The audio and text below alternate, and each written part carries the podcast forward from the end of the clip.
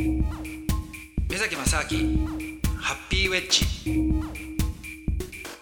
目崎正明でアすシスタントドキドキキャンプ佐藤光晴です。今月も老後についてのお話です。目崎正明ハッピーウェッジ。いややっぱり。だってなぜかっていうとやっぱアルゼンチンとか行くとですよ。はい。そういったその7080とかね出すとはあ90ぐらいのおじいさんおばあさんたちがですよもう夜中の1時2時とかにふらっとこう来てえ？でもうワインとかが飲みながらおばあさんとわーって踊ってたりとか若い、ね、おじいさんが若い女性ね、はい。わーって踊って、はいで朝5時ぐらいに帰ってくるわけですよ。ファンキーですね随分、いやでもそれが別にあの少数の特定の変わったおじさんがやってることじゃないんですよ。はあそんな人たちがいっぱいいるわけですよ。で毎日のようにそういう人たちがこうね踊ってるわけですからすごいですねそう考えたら体も動かすしそうなんですよ。人と関わるしね、そうなんですよ。で関わるだけじゃなくて今ね実は単語セラピーっていうのが世の中にああるぐらいで。水崎さん開発したわけじゃなくていや僕じゃ 開発してないんですけども。開発してないんですけども。これアルゼンチンであのはい。生まれたんですよ。あそうなんですか。でなぜかっていうと、はい。その単語を踊る時っていうのはあのやっぱりハグした状態になるんですよね。うんうん。でそうすると、まあ、知らない人といきなりこうハグしているっていうハグした状態だけで実は脳内物質のオキシトシンっていうのが分分泌されるんですよ。でこれは幸せホルモンって言われてるものではい。つまりだってこれ、まあ、よく考えてみればですよあのハグするっていうことは僕らが生まれた時に赤ちゃんの状態だと必ずねお母さんお父さんに抱っこされてるわけじゃないですか。うん。多分そこの同じ感覚だと思うんですよね。はい。だからハグすること自体は絶対的な安心感であるし、うん。その気持ちよさっていうのがあるはずだから大人になってそれを嫌いになる人っていうのは多分ね人種を問わずいないはずなんですよ。はあ。だけども不思議なことに文化によってそれがタブーになったりとかダメになっちゃってる文化といい文化っていうのは結構分かれてるじゃないですか。はい。だからそれをそのダンスっていうものでまあある意味ねそのうん。無理やりやるじゃないですけども、はいはい。やるわけですよ。うん。でそうすると当然踊ってる間はオキシトシンが分泌しまくり。うん。だしプラスやっぱり体を動かすっつっても別にそんな激しく動かすわけじゃないんですよ。うん基本的にはあの歩いてるだけなんですよね。うんであと音楽を聴いてでそれによって自分の内面性の何を感じるかっていうものをその感情を体の歩きで表していくとそれをその一緒にハグしている相手と合わせてはあ音を作っていくっていうすごくクリエイティブな動作でもあるんですよね。はいそうするとこれいろんな脳の中から脳から体からもうそのもうすごい刺激になってるわけですよ。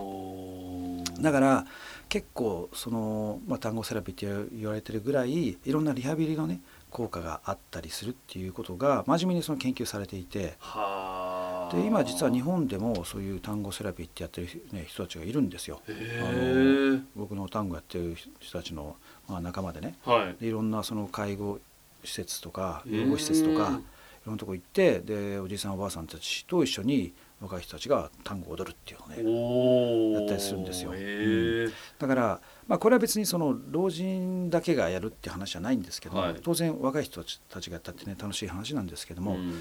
だからでもそのぐらいその、まあ、年齢関係なくその楽しむことができるしうん。ずっとその健康でいられる一つの秘訣でもあるしっていううね、ん。だからでそれは別に人に見せるために踊るわけじゃないからうん。あくまで自分のためにやるわけですよ。ああそうか、うん。誰かの目線を気にしてやるもんじゃないから。違うんですよ。違うんですよ。自分の単語を作るんですよ。ちょっと待ってください。名言が出たな。自分の単語を作る。そうなんですよ。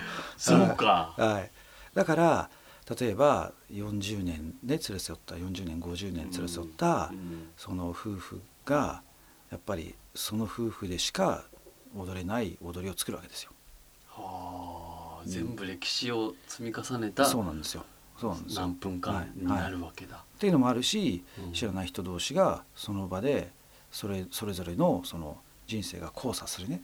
ものでその単語を作っていくっていうだいろんな楽しみ方があるんで。はあ。だから僕はねアルゼンチンのねそのね年配の人たちっていうのは相当ハッピーだと思いますけどね。そこにねそこの、うん。にたどり着いてそのうん趣味として、しあまあもう趣味という域超えてるかもしれないですね。あもうだからねいそうなんですよ。そうなんですだから彼らが言ってるのはうん。やっぱり単語っていうのはこんなのはねあの趣味じゃないんだと。うん。とか要するにその趣味の一つっていうか捉え方じゃなくてもう完全なライフスタイルだっつってるんですよね。はうん、だからどちらかというとその趣味っていうとその場で自分がそれをなんかちょこっとその時間だけでなんか遊ぶっていうものが趣味じゃないですか。